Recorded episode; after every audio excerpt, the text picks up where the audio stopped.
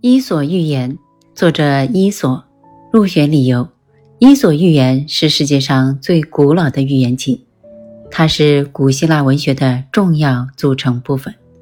在价值上毫不亚于古希腊的神话史诗和悲剧。在欧洲文学史上，它开拓了寓言创作的先河；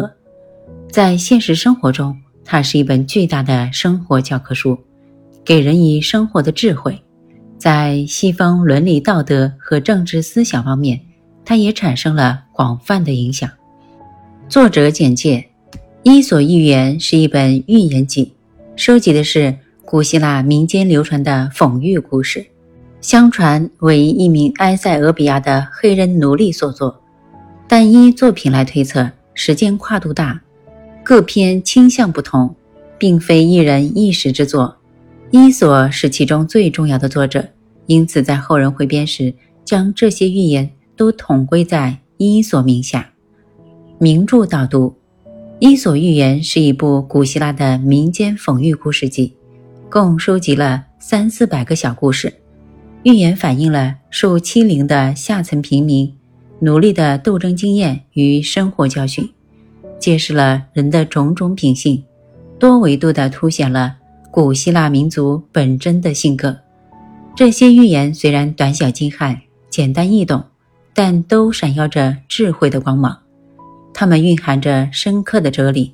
向人们阐述了许多日常生活中不为人察觉的真理。寓言的主体有神、人和动物，其中动物的故事是《伊索寓言》中篇幅最多的。这些动物的个性、品行。都是虚构而不固定的，他们可能在不同故事中担当完全不同的角色，但他们的形象总是那么饱满自然。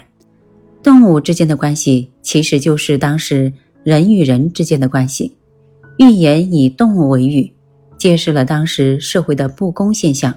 揭露和斥责了贪婪、自私、残暴这些恶的人性，肯定和赞美了。勤劳、善良、勇敢的美的品质，并号召人们在生活中要运用智慧，辨别好坏，宣扬正义，跟恶做坚决的抗争。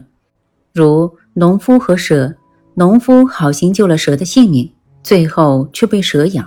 劝告人们不要对坏人仁慈。寡妇与母鸡，本来母鸡每天都生一个蛋，可寡妇为了让母鸡多生鸡蛋。就每天给母鸡多喂些粮食，结果母鸡长得太肥，一天连一个蛋也没有了。他讽刺了贪婪者，最后连原本拥有的也要失去。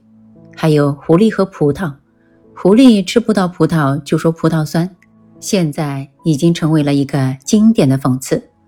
伊索寓言》中的众多故事，如龟兔赛跑、乌鸦喝水、田鼠和家鼠等。都是全世界家喻户晓的，已成为经典。人们可能不知道这些故事选自哪里，但他们肯定听过这些故事，并不知不觉地从中受益。可见《伊索寓言》影响的广泛和深刻。